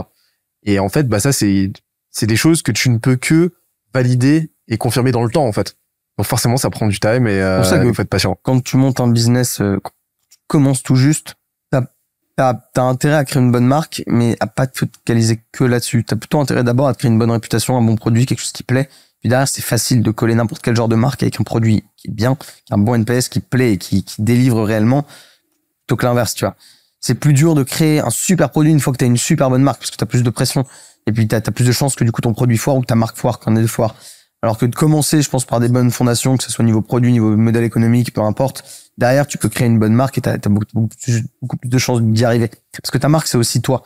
C'est au-delà du nom, de, de, ton logo, de ton imaginaire, etc. C'est aussi ce que les gens se souviennent de ta boîte. Donc, bon, bah, s'ils se souviennent que les jeunes branches, c'est un podcast qui sont kiffés parce qu'ils ont appris ça, ça, ça, bah, tu peux l'appeler euh, la vieille plume et, euh, et, tu vois, ça va rien changer. Euh, enfin, ça va rien changer. Évidemment que ça va un peu changer, mais les gens auront quand même ta bonne image. Et comment tu fais pour créer un super projet? T'as parlé de NPS, t'as parlé Honnêtement, c'est une technique que j'invente pas du tout, qui est simple qu'elle soit, tu sondes ton marché continuellement, tout le temps. Tu poses des questions à tes clients, tu demandes des feedbacks. Et limite, quitte, tu vois, moi, ce que j'ai fait, par exemple, j'ai offert le, un de nos cours à mon petit frère. Je lui ai dit, OK, peux juste regarder tu me fais ton feedback à la fin. Bon, bah, je l'ai offert il y a un mois et demi et maintenant il est monteur vidéo il a ce premier client, il a surkiffé, les profs m'ont dit qu'il a surkiffé, lui m'a dit qu'il a surkiffé, il nous a fait des témoignages, il m'a rien demandé, et euh, tu vois, je l'ai sondé. Et sauf que après lui, c'est un peu biaisé parce que c'est mon petit frère et je lui ai offert. Mais nos premiers clients, on les appelait au milieu de leur formation en mode comment ça se passe, comment sont les profs avec vous, qu'est-ce qui vous plaît, qu'est-ce qui vous plaît pas, qu'est-ce que vous voulez qu'on mette, qu'est-ce que vous voulez qu'on enlève, et tout, tout le temps, tout le temps, tout le temps, on sonde. Et typiquement, à la base, on vendait ça, ça, ça, ça. Aujourd'hui, on a euh, des mentors groupés, des mentors individuels, beaucoup d'accompagnement, très peu de vidéos préenregistrées, même si on a un peu, des exercices qui sont corrigés par les profs, des communautés d'entraide quotidienne entre profs et élèves, élèves et élèves, euh, profs et profs. Tout le monde s'entraide, etc. Et toutes ces choses-là, on les a pas pondues, euh, c'est pas des idées, tu vois. C'est littéralement nos premiers clients, quitte à même ce qu'on les rembourse, qui nous ont dit, bon bah, ça, ça serait bien en plus, ça serait bien en plus, ainsi de suite. Donc tu sondes tes clients. Puis, euh, puis derrière, c'est comme ça que tu crées un bon produit, je pense. Puis après, tu, tu l'adaptes continuellement à ton marché aussi. Pourquoi Apple c'est cool, c'est qu'ils ont toujours fait des mises à jour. Quand t'es encore sur l'iPhone, c'est que tu sais qu'il va être mis à jour euh, dans six mois, tu vois. Et donc tu mets à jour tout le temps ton produit pour ton audience.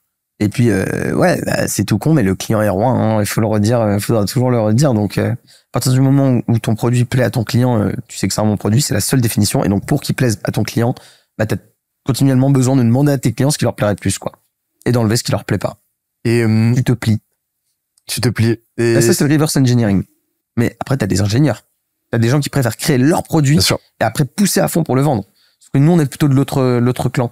Plutôt euh, reverse, ouais. Mais tu peux tu peux concilier les deux aussi, c'est-à-dire que bah forcément tu commences avec une version euh, une version de base dans laquelle tu vas euh, tu vas insuffler tes, tes intuitions, etc. Et mais après avec cette ouverture d'esprit de te dire faut que je sois prêt à kill 80% de ce que euh, de, de, mes paris, 90% parce que euh, bah parce que ouais, euh, forcément forcément la réalité du terrain va être tout autre et c'est très compliqué de faire comprendre aux entrepreneurs et aux marketeurs que prendre du feedback, sonder son sonder ses clients, sonder son marché, c'est pas que du quantitatif à base de mmh. typeform et de NPS, mais c'est du qualitatif, c'est-à-dire accepter d'appeler ton client et de te prendre des tornilles si nécessaire quoi bah nous, notre NPS, on l'a jamais calculé en quantitatif. Et c'est, on le disait même quand on levait de l'argent auprès de nos investisseurs. Ils nous disaient, c'est quoi votre NPS? On leur dit, bon, bah, si on vous sort un chiffre sur 100, t'as 80% de chances que ça soit du bullshit ce qu'on vient de sortir. Parce que je peux le bidouiller comme je veux. Ce qu'on a préféré faire, c'est littéralement de demander pendant la formation de chacun de nos élèves de nous faire un feedback écrit sur la communauté. On a récolté plus de 800 feedbacks, tu vois. Euh, ouais, entre, entre 600 et 800 feedbacks qui sont le NPS réel. C'est en gros j'ai aimé ou j'ai pas aimé quoi. Et c'est comme ça que tu calcules un bon NPS, je pense. C'est c'est comme des, un prof si collège ou au lycée, il donne une note à son élève sans la, sans corriger sa copie. La note elle a aucun intérêt et elle ne veut rien dire. En maths, ok. En français par exemple, la disserte, si le prof n'explique pas pourquoi elle est mauvaise mais qui met 5 sur 20, bah, euh, la note n'a aucune valeur. Et c'est pareil avec le NPS. Si un mec juste lui dit note moi sur 10 et il te met 4, fine, mais pourquoi, tu vois, s'il te dit pas pourquoi son 4 vaut rien, s'il te dit pourquoi son 4 vaut quelque chose, parce que son 4 te permet de monter à 6 ou à 7. Donc il y a plein de trucs tellement, genre, tellement insensé dans le NPS, peut-être qu'il est conceptualisé, genre, déjà, c'est le seul truc, euh, c'est vraiment une notation que tu demandes à quelqu'un, mais ce quelqu'un ne connaît pas le barème. Donc, même lui ne sait pas à quoi ça correspond. Il n'y a que toi, en tant qu'analyste derrière, qui va savoir. Déjà, ouais, effectivement, même lui, il ne saura pas t'expliquer. Ce sera le pur reflet d'une émotionnalité à l'instant T donc euh, complètement con. Et deuxièmement, moi j'appelle ça le hypothétical euh, promoter score parce que là, c'est juste une appréciation ultra détournée en plus, ouais, le HPS de est-ce que potentiellement le mec va être un, un promoteur, un autre ou un détracteur. Ça, ça, ne, ça ne dit rien du tout de concret en fait. Versus moi, moi ce que je- pour moi le vrai net promoter score, c'est demander à tes clients est-ce que vous, nous avez déjà recommandé Oui, non, pourquoi? C'est tout. Est-ce que est-ce que déjà là à l'instant T, vous avez déjà ramené quelqu'un chez nous? Ah, Là, ça en dit beaucoup plus en fait. Pour moi, le meilleur NPS, c'est calculé de deux façons. Soit tu le calcules plusieurs fois. Hmm. Donc tu dis à Et tu ton, vois la tu tu vois la dis à ton client X, bon, ton client s'appelle, je sais pas moi, Michel. Mhm. Tu lui dis, OK, Michel, on est le 1er janvier 2023. Note-moi sur 10 et dis-moi pourquoi. Il te met 3 sur 10 et il te dit pourquoi. OK, Michel, on est le 1er juillet 2023. Note-moi sur 10 et dis-moi pourquoi. Mais Et en fonction de sa note d'avant, t'es censé avoir changé des choses. S'il te remet de 3 sur 10, c'est que là, ça sert à rien de demander ton NPS, rentre chez toi, monte autre chose. Si t'as changé ce qu'il t'a dit de changer, tant mieux. Et pareil, 1er décembre, ok Michel, note-moi sur 10. Et normalement, t'es censé arriver au maximum avec, avec ton Michel, tu vois. Et donc, ça, c'est une meilleure manière. Et la deuxième bonne manière, c'est, comme tu disais il y a une seconde, ta meilleure manière aujourd'hui de calculer ton NPS, encore plus que de le demander trois ou quatre fois dans l'année à un même client, c'est de calculer combien l'évolution. non, même pas. T'as ton pourcentage de clients qui provient du bouche à oreille ou de l'affiliation. Et voilà, c'est tout. Revolut, pourquoi ils ont un putain d'NPS Parce que quasi 100% de leurs clients vient de l'affiliation et du bouche à oreille. Y a pas une meilleure manière de calculer ça. Si un client qui est venu chez toi, il recommande à un proche, bah, c'est forcément que ça lui a plu. Mais à 10 sur 10. Parce que tu vas pas recommander quelque chose qui t'a pas plu, surtout pas à tes proches limite à un mec que t'aimes pas, ok, mais à tes proches, tu vas, tu vas, tu vas les préserver, donc tu vas forcément leur recommander quelque chose que t'as aimé. Donc ça, pour moi, c'est la meilleure manière de calculer son NPS. C'est sur 100% de chiffre d'affaires, combien de pourcents provient du bouche à oreille. C'est marrant parce que j'ai publié un truc là-dessus hier. C'est pour moi, il y a un nombre d'heures entrepreneuriales qui te permet de quantifier euh, l'état d'avancement d'une boîte. C'est euh, la proportion entre euh, entre son inbound, son outbound et son bouche à oreille. C'est-à-dire, euh, pour moi, l'idéal c'est un tiers, un tiers, un tiers en fait. Parce que si t'as un inbound fort, ça veut dire que tu sais, euh, c'est- c'est-à-dire que t'as une marque forte, t'as une distribution lisible, etc. euh, et que t'es présent auprès des bonnes personnes. Outbound, c'est que tu sais qui chercher, donc t'as une bonne connaissance du personnage, que tu sais qui aller chercher et lui délivrer le bon message. Et, euh, et euh, bouche à oreille, bah c'est tout simplement que t'as un bon produit. Donc en fait, t'as as les t'as les trois qui se rejoignent. Et ouais, ouais, complètement. Enfin, euh, c'est c'est fondamental de bosser à faire euh, augmenter au maximum. Enfin, au bout d'un moment, tu l'as dit toi-même. Euh, en fait, c'est même du bon sens business. C'est-à-dire qu'à un moment donné, tu peux pas te permettre à long terme d'avoir un décalage entre ton produit et ton, ta brand. Ouais, c'est juste pas possible en fait. Donc t'es obligé de faire en sorte même de créer un déséquilibre entre les deux et de surdélivrer que ta que ton produit surdélivre par rapport à ta brand. Donc c'est-à-dire que si tu si as un brand à 9, une, à 9 sur 10, t'es obligé de faire en sorte d'avoir un produit à 9,5, 10 sur 10. C'est compliqué de faire. Et justement, tu parlais de euh, sonder ton marché, d'améliorer ton produit en continu, etc., de choper du feedback.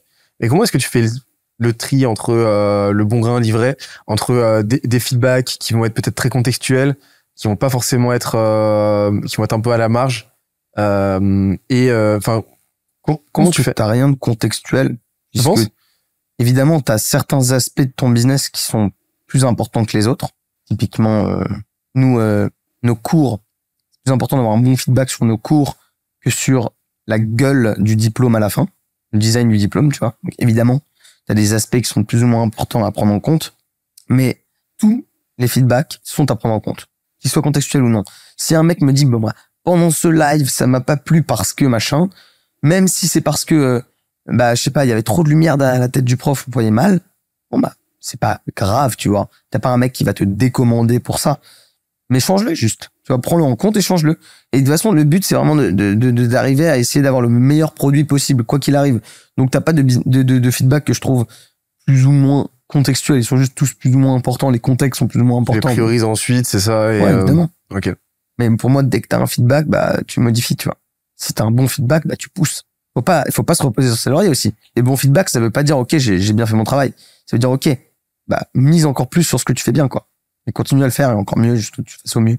On peut, toujours faire mieux, ça n'existe pas à perfection, donc, euh, Parce que tu as un biais de sélection aussi dans la façon dont le bon feedback va être présenté. Parce que si le bon feedback euh, met des louanges sur euh, sur tel aspect de ton produit, bah forcément déjà tu as un indicateur sur le fait que cet aspect-là lui a apporté plus de valeur que nécessairement les autres sont peut-être useless.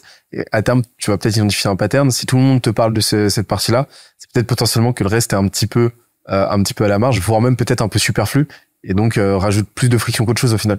Donc en fait, comme tu l'as dit, ouais, même les feedbacks positifs, c'est au contraire quelque chose qu'il faut considérer au même titre que tes feedbacks négatifs. Et euh, t'as des axes d'amélioration qui euh, qui en découlent aussi quoi. Toi, par exemple, t'as que des, des clients, des, des autres- ton audience qui te dit, bon bah, dans tous tes podcasts, j'aime quand tu parles de la situation économique ou du marché du travail actuel. Bah, parle plus que de ça. Hein. tu vois ce que je veux dire T'as aucun intérêt à ne pas pousser quelque chose qui marche. Et, au- et tu peux pas, tu peux jamais le pousser trop loin. Si tu le pousses trop loin, tant mieux pour toi, ça continue à marcher. Sauf que bon, après, faut pas rentrer dans le trop, quoi. Mais bon, en bref. Euh, ouais. Je pense qu'on est de 100% d'accord sur euh, tous ces sujets de NPS, de feedback, de comment créer une marque forte, un produit qui pète. euh, Je pense qu'on est aligné là-dessus à 100%. Et vous êtes euh, vous êtes quatre associés là? Cinq associés Cinq associés. avec The Quest. Donc The Quest compte parmi les The Quest, évidemment, c'est un associé. Euh, Moi, je suis un associé. Corentin Lambert est un associé. Benjamin Joliveau, associé. Et Florent Aubry, associé. Puis après, euh, on a une super team et, euh, et puis des super investisseurs aussi. comment comment tu comment vous avez fait pour euh, réunir la Dream Team comme ça? Niveau euh, tu sais comment enfin c'est un vrai sujet de Ouais. déjà comment est-ce que tu euh, comment est-ce que tu te euh, vois cofondateur versus solopreneur versus solo founder? Et euh, comment est-ce que tu choisis tes associés? Moi, moi, je suis contre le fait de monter des boîtes seules. OK, pourquoi? Je respecte de ouf les gens qui le font. hein. Et d'ailleurs, euh, certains très très bons l'ont fait, tu vois. Mais ils sont jamais vraiment seuls. En fait, je pense que tu peux être le seul associé en termes de part, mais tu ne peux pas monter une boîte seule. Même Steve Jobs, on peut dire que c'est le fondateur d'Apple, euh, c'est faux. Ils sont pleins des fondateurs d'Apple. Même ceux qui avaient moins de parts que lui ou pas de parts. Et fonder une boîte, ça veut pas uniquement dire Bah il y possède- déjà. de l'equity. T'as dit quoi? Il y a Wozniak déjà. Wozniak, il y a Johnny Ive, il y a tous ces gens. Mais ce que je voulais dire, c'est le, malheureusement le mot associé aujourd'hui est, est associé à l'equity. L'equity, les parts, donc de savoir sa part du gâteau. Beaucoup de gens le valorisent, beaucoup de gens ne le valorisent pas. Donc tu as des gens qui peuvent fonder une boîte au même titre que toi sans avoir de part parce qu'ils valorisent pas ça et qu'ils préfèrent avoir de l'argent tout de suite. Bon, fine, les gens font ce qu'ils veulent. Mais aujourd'hui, pense que ça n'existe pas de monter une boîte seule et je pense que c'est d'ailleurs le plus important. Nous, ce qui fait qu'aujourd'hui, bah, je suis heureux dans ce que je fais, que ça marche bien, que euh, bah, tu vois, on performe et on va vite, c'est que t'as un sujet important, ça reste ta gouvernance. C'est que on a tous nos tâches, tu vois. Un tel fait ça, un tel fait ça, un tel fait ça, un tel fait ça, parce qu'un tel est passionné par ça, un tel est passionné par ça, etc. Et après, faut se ressembler. Moi, je trouve ça important, tu vois. Et c'est un truc euh, qu'on a essayé de faire gaffe. On se ressemble plus ou moins tous avec les associés. Tu on rigole des mêmes choses, euh, même physiquement, on se ressemble un peu. euh. Évidemment, ça, je dis que c'est pas nécessaire, mais c'est marrant, tu vois. Mais c'est parce que c'est c'est pas pour rien. euh, tu ressembles aux gens, aux gens qui t'entourent, donc euh, donc c'est bien des boîtes de les monter avec des gens euh, super différents, mais c'est aussi bien. Alors que les gens pourront dire que c'est important d'avoir de la différence autour de soi. Je pense pour monter une boîte, c'est aussi bien d'avoir des gens qui te ressemblent et qui ont exactement la même vision que toi, sans avoir les mêmes objectifs et les mêmes idées, la même vision, le même but final. Et puis derrière, ce qui est important aussi, c'est d'avoir la, moins la même culture de vie. Nous, on a la culture du débat facile dans l'équipe. On débat tout le temps. Mais personne n'est têtu. On s'écoute, et puis quand il y en a un qui a raison, bon bah, on lui donne raison. Et puis c'est comme ça qu'on avance. Et puis derrière, euh, ouais, pourquoi ne pas monter une boîte seule euh, bah Parce que bah, si ça marche bien, je serais content d'avoir réussi avec des gens avec qui je peux fêter. Pareil, si ça foire, je serais content de pleurer avec des gens. hein. C'est toujours mieux que seul dans les deux cas en fait. Donc, euh, tu, tu kiffes plus euh, à plusieurs surtout. Tu crées des bonnes relations. On n'était même pas potes nous avant de monter la boîte ensemble. J'adore les mecs qui montent des boîtes avec leurs meilleurs amis aussi, mais nous on n'était pas potes avant de monter la boîte ensemble. On est devenus tous super potes, quasi comme une famille, tu vois, depuis qu'on a monté cette boîte. Puis comment on a trouvé l'équipe Essentiellement sur Internet. Et puis moi, mon associé Corentin, je l'ai rencontré par Maxime. Puis derrière, euh, Florent, il connaissait Corentin. Ils avaient déjà monté des petits trucs ensemble. Et Benjamin, on l'a rencontré euh, sur Internet. Et, euh, coup de foudre. euh, bah, après, tu, calcules vite sur Internet, c'est cool aussi. Parce que tu vas, tu vas créer une relation complètement chelou, puisque tu n'auras jamais vu cette personne. Puis le jour où tu vas le voir, tu vas voir ce que ça te fait. Soit ça te fait un truc de ouf et c'est carré. Soit ça te fait pas un truc de ouf et euh, bon, bah, t'as fait une erreur et c'est pas grave. Ça, avec Internet, des erreurs, tu peux en faire des milliers. Donc euh, ouais, c'est comme ça que nous on, on fait. Puis après, euh, numbers game, la loi des grands nombres, c'est le truc auquel je crois le plus pour tout. Même pour nos, pour nos étudiants, je le conseille à fond. Euh, de, tu, bah, tu veux trouver des clients en freelance? Ok, bah t'es monteur vidéo, tu veux trouver des clients, tu vas contacter 2000 personnes, 2000 créateurs de contenu. Sur 2000, t'en as peut-être, allez, 10%, 200 qui vont te répondre. Sur 200, t'en as 10% qui vont être intéressés. Et sur euh, les, les, les, les, sur les 20 du coup qui te restent intéressés, bah, peut-être que tu vas en closer 50%, ça fait 10 personnes. Et donc, tu as closé 10 clients, mais tu en as contacté 2000. Et la loi des grands nombres pour tout, même pour trouver ton équipe. Nous, euh, avant de trouver les, les, les, bonnes personnes à recruter, les bons fondateurs, etc., on a essayé plein de gens, on a, on a contacté plein, plein, plein, plein, plein de gens. Ça prend du temps, plein de calls, plein de rendez-vous et machin, mais euh, à la fin, ça marche toujours à la loi des grands nombres. Et je pense dans tout. Et surtout quand on parle, et je pense qu'on en parlera un peu plus tard, mais le, le marché du travail, le marché du freelance et tout, c'est euh, assez intéressant. Et nous, on est une des seules écoles justement qui formons nos élèves avec ce qu'on appelle notre module business dans chaque programme. On forme nos élèves à trouver leurs clients, à entrer sur le marché du travail, pas juste à avoir une compétence. Comme à l'école, on te forme aujourd'hui juste à avoir une compétence. Nous, on t'apprend derrière, au lieu de faire une école de business sur quatre ans, bon bah t'inquiète, en un module de un mois, t'inquiète pas que tu vas apprendre à comment te faire des clients et monétiser ta compétence. C'est pas sorcier en vrai. Avec Internet, tu peux vite monétiser une compétence. Donc, euh, la loi des grands nombres s'applique à ça, s'applique à comment trouver ton équipe, tes clients, ce que tu veux. Moi, je pense que c'est comme ça la meilleure manière de trouver quoi que ce soit d'humain. Et euh, on en parlait tout à l'heure avec Valorant justement, euh, juste avant que tu arrives. T'étais en train de monter les escaliers, je pense.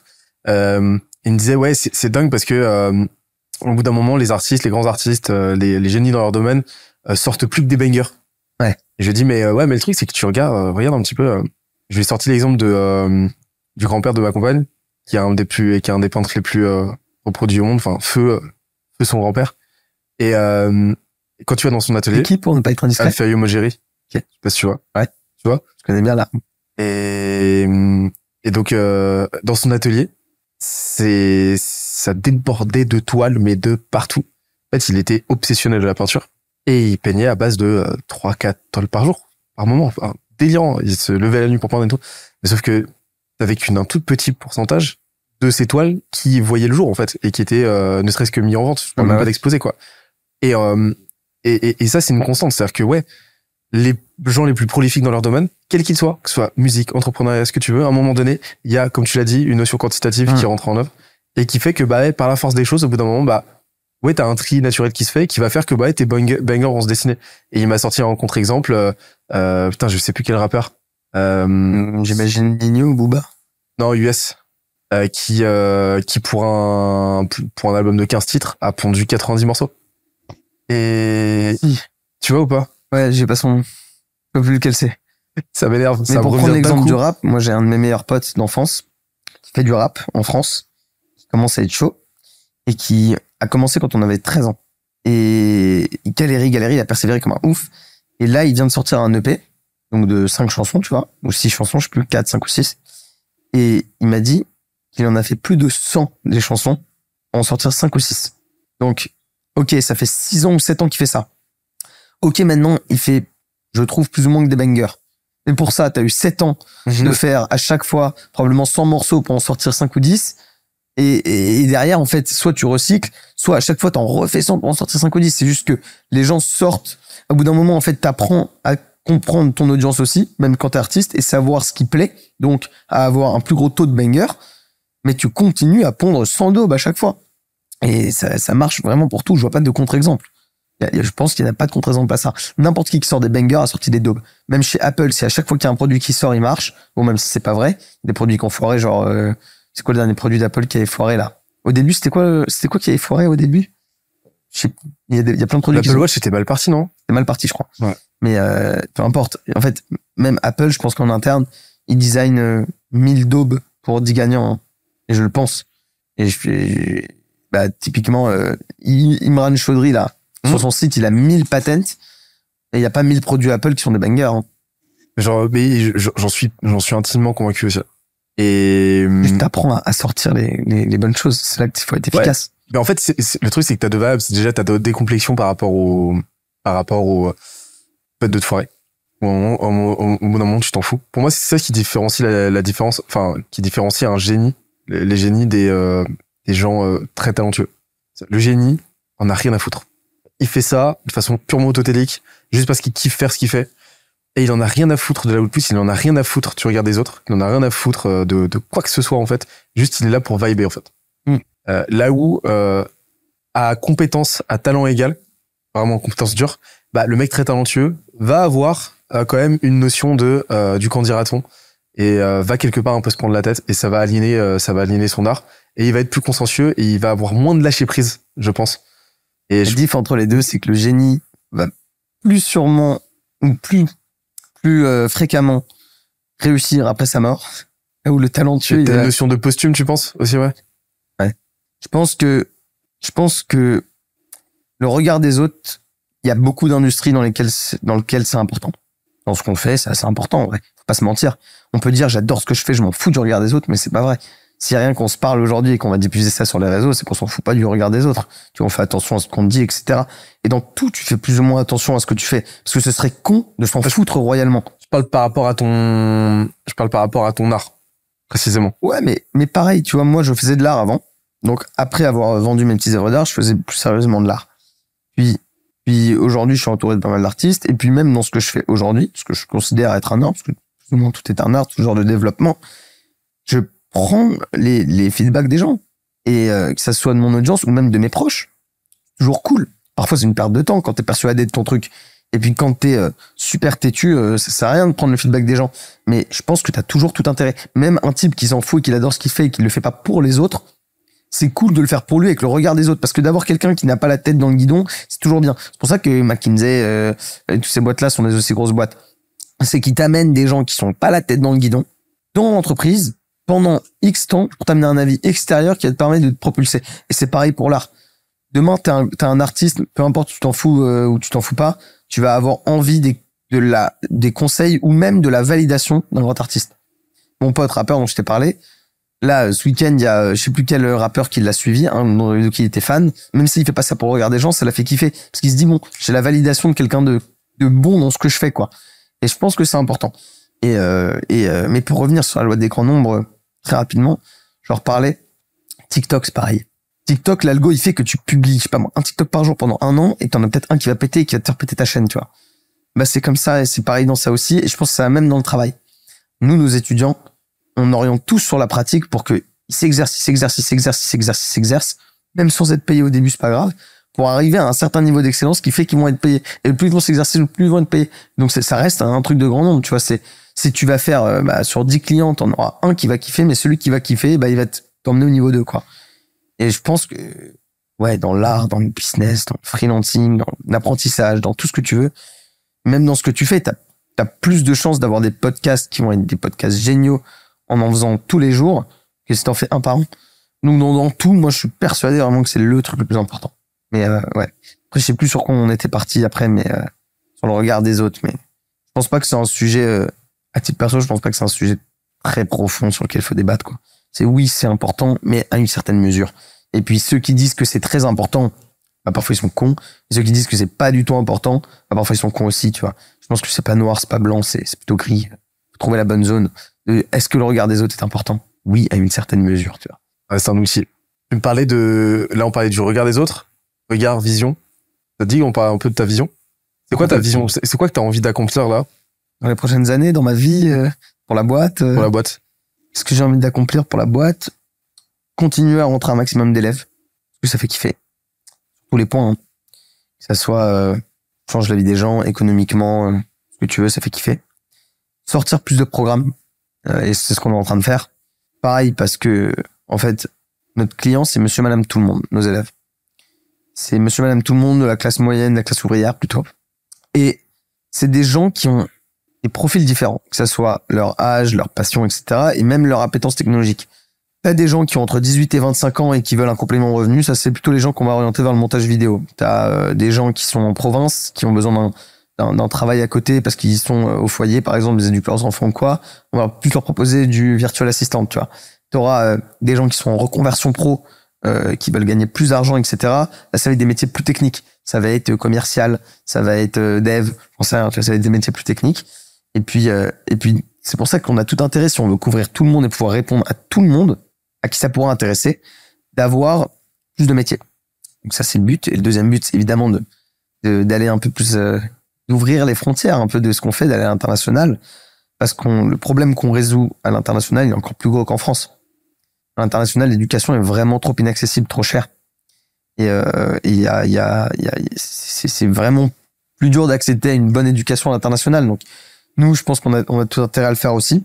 Et puis derrière, pour la boîte, bon, bah, l'emmener le plus loin possible, euh, essayer vraiment de changer les choses. Et, euh, que ça continue à plaire aux gens, ne pas se perdre dans des choses euh, inutiles ou obsolètes, et puis continuer à bosser avec mon équipe que je kiffe trop. Ouais, c'est ça les, les, buts. Hein. Je vais pas parler de Valo à un milliard, tous ces trucs. Évidemment, c'est les buts, mais mais c'est pas ça. C'est, je pense, des choses trop répétées, et je pense pas que tu peux. Ça peut être ton unique but, quoi. Parce qu'à un moment, tu déprimes, donc. euh, T'aliènes un petit peu. en fait, t'as un escalier. Le but, c'est de voir tout en haut de l'escalier. Sauf que si tu regardes pas la première marche, tu vas te trébucher direct. Donc, euh, regardons, regardons les marches devant nous. Est-ce que c'est vraiment ça qui va te faire vibrer euh, en plus de ça quand il sera?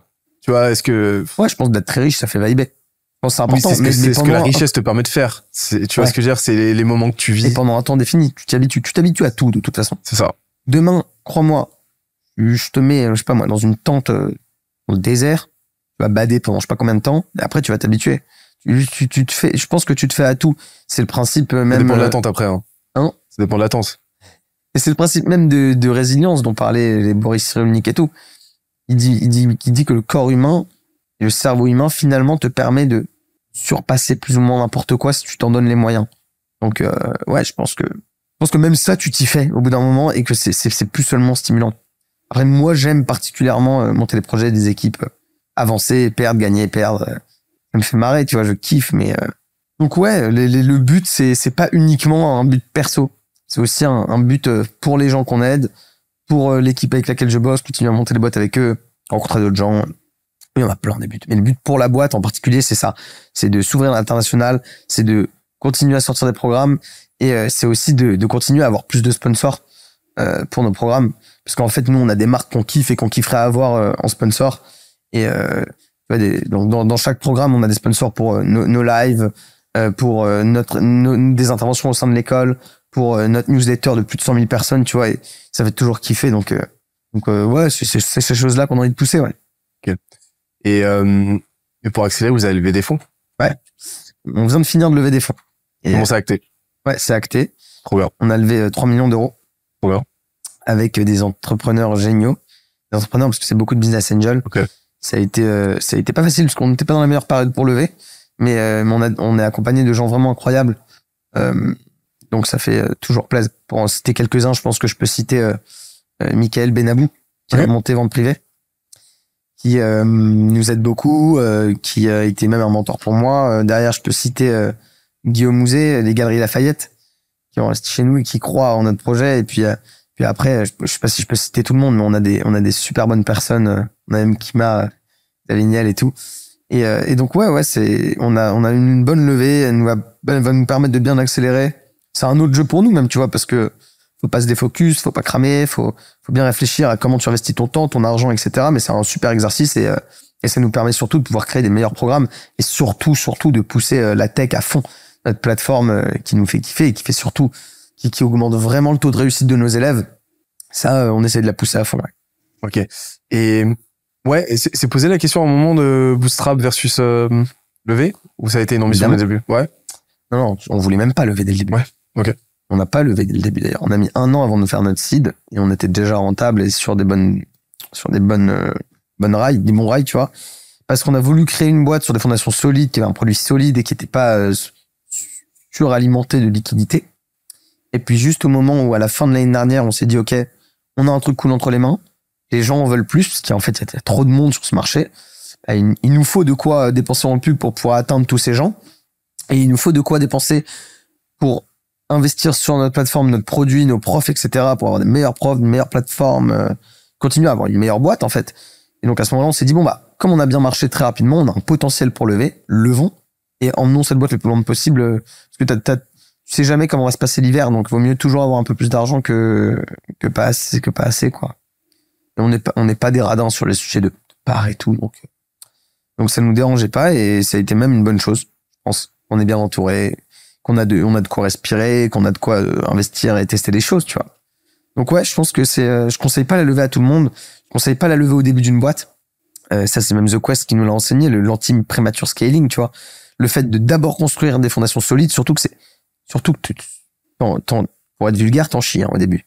Tu dois être, c'est avec ton cerveau que tu dois créer des choses qui génèrent de l'argent et, qui plaisent aux gens, quoi. Donc, euh, beaucoup plus, tu euh, bosses d'une différente manière, tu dois être plus créatif, prives de plein de choses, tu te permets d'autres choses, plus de risques, etc. C'est une certaine manière de bosser, mais ça te permet de construire une boîte dont tu es sûr qu'elle est sur des fondations solides et qui ne dépend pas d'argent injecté. Donc ouais, je conseille de ne pas lever euh, en pré-seed. Comment ça s'est passé à lever Dans quel sens? Comment t'as procédé Tu- C'est toi qui en es- euh, c'est toi qui t'en es occupé, ouais? Ouais, je m'en suis occupé euh, avec un peu mon associé aussi, Corentin. Euh, comment ça s'est passé? Numbers game, comme toujours. Bon, déjà, ce que j'ai fait, c'est que quand j'ai commencé à monter la boîte avec, euh, avec Corentin et, et The Quest, et même quand les deux autres sont arrivés, Benjamin et Florent, en fait, on a, hum, j'ai commencé tout de suite à contacter des gens qui sont des grands entrepreneurs qui me fascinent, essayer de leur demander des conseils, d'en faire un peu mes, mes mécènes, tu vois. Et puis quand j'avais réussi à bien m'entourer de ces gens-là, que j'appelais une fois de temps en temps, une fois tous les mois, une fois tous les deux mois, ben, au moment de lever, surtout que c'est des gens, si tu veux, qui, ont beaucoup d'argent, et les gens vont les voir pour, pour leur demander de l'argent. Et moi, je voulais pas lever d'argent au début, donc je suis juste allé voir en mode, bon, voilà, j'ai tel âge, j'ai envie de monter ma boîte, euh, si je peux avoir des conseils, ça serait cool. Ben, ces gens-là, comme t'es pas allé comme tout le monde leur demander de l'argent dès le début, quand tu reviens et tu leur demandes, surtout quand ils ont vu toute l'évolution du projet, déjà, ils sont plus aptes à investir avec toi, et dans toi et dans ton projet. Et donc, c'est comme ça qu'on a eu les premiers. Et puis derrière, Numbers Game, on a contacté énormément de monde. On s'est fait une grosse liste des business angels, des, des, des fonds, etc. On a contacté du monde, on, on a, on a construit des bonnes relations et très rapidement on a bouclé le tour euh, parce qu'on avait un dossier qui plaisait bien, euh, surtout vu la période de levée, tu vois. On est une boîte qui a une bonne vision, une bonne équipe, enfin je pense, hein, une bonne vision, une bonne équipe euh, qui est rentable, qui euh, sur des bonnes fondations et qui est déjà plus ou moins lancée. euh. Donc ouais, la levée s'est très bien passée. C'est fatigant. Pas un exercice que j'aime en vrai. C'est t'es pas concentré sur euh, ton business quoi c'est vraiment t'es dans une autre bulle pendant X temps il y en a pour qui ça prend beaucoup de temps donc euh, ouais c'est pas évident mais euh, nous on a pris euh, un mois un mois et demi à tout closer on a été rapide en vrai Même, quasiment. moi j'étais quasiment en full time dessus ouais Tes journées, elles sont faites de quoi? Quand tu lèves honnêtement d'abord t'as la première partie. Tu construis ton deck. Tu euh, tu te crées toute une histoire tu vois. Tu t'entraînes un peu à pitcher à tout le monde tes proches et tout. Tu te demandes d'abord si toi-même t'aurais mis tout ton argent là-dedans. Puis derrière une fois que t'as construit ton deck tu dois faire un BP donc tes projections. Faut que ça soit optimiste mais en même temps réaliste. Euh, faut que ça soit prouvé. Faut que ça se base sur des choses réelles etc donc ça c'est un exercice plus matheux qui est plus dur. Derrière c'est nous ce qu'on a fait c'est qu'on a contacté littéralement la terre des mails t'organises des rendez-vous avec des gens tu mets ton calendrier ils prennent rendez-vous avec toi t'as des rendez-vous de 30 à 45 minutes tu pitches ta boîte à la fin c'est oui non au revoir et tu fais ça pendant trois semaines, un mois, deux mois. T'as des plus gros tickets. Et donc, pour les plus gros tickets, t'as plusieurs tours. Quand c'est avec des fonds, nous, on a levé qu'avec des business angels, donc je sais pas, mais quand c'est avec des fonds, euh, quand c'est avec des fonds, c'est, comme on a parlé à pas mal de fonds, c'est c'est plusieurs tours. C'est, euh, plus de, de due diligence. Donc, tu vois, toute, toute l'histoire de, de y mettre vraiment les mains dedans, etc. Et puis, euh, c'est un exercice où vraiment, bah, tu bosses énormément, mais tu fais énormément d'appels, c'est crevant. Et nous, en plus, moi, j'ai levé en remote, pour la plupart. J'ai certains de mes investisseurs que j'ai été voir dans un bureau et tout, mais pour la plupart, euh, j'ai levé en visio, quoi. Et il y a certains de mes investisseurs avec qui on s'est pas encore rencontrés physiquement. Et euh, je les rencontrerai quand euh, ils seront à Paris ou quand euh, je serai à l'étranger ou quand on aura l'occasion, mais euh, ça m'a encore plus fait croire en Internet. Aujourd'hui, je peux même avoir des investisseurs sans les avoir rencontrés, quoi. Donc c'est assez marrant. Et puis j'ai rencontré des gens incroyables, des gens qui sont devenus euh, quasiment des potes, tu vois. Moi, je pense à Edouard Caraco euh, qui a fondé The Braderie, avec qui je m'entends super bien, qui a investi chez nous. euh, et euh, il faut que je rencontre son associé team aussi qui a investi chez nous, mais tu vois, par exemple, je l'ai pas encore rencontré.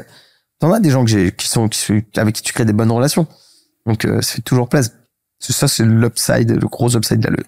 Mais ça, c'est c'est là où t'as été, euh, t'as été c'est que déjà t'as beau pied dans la porte, quoi. Genre beau pied dans la, dans la porte d'avoir euh, d'abord créé des relations, en demanderait conseil, Hmm.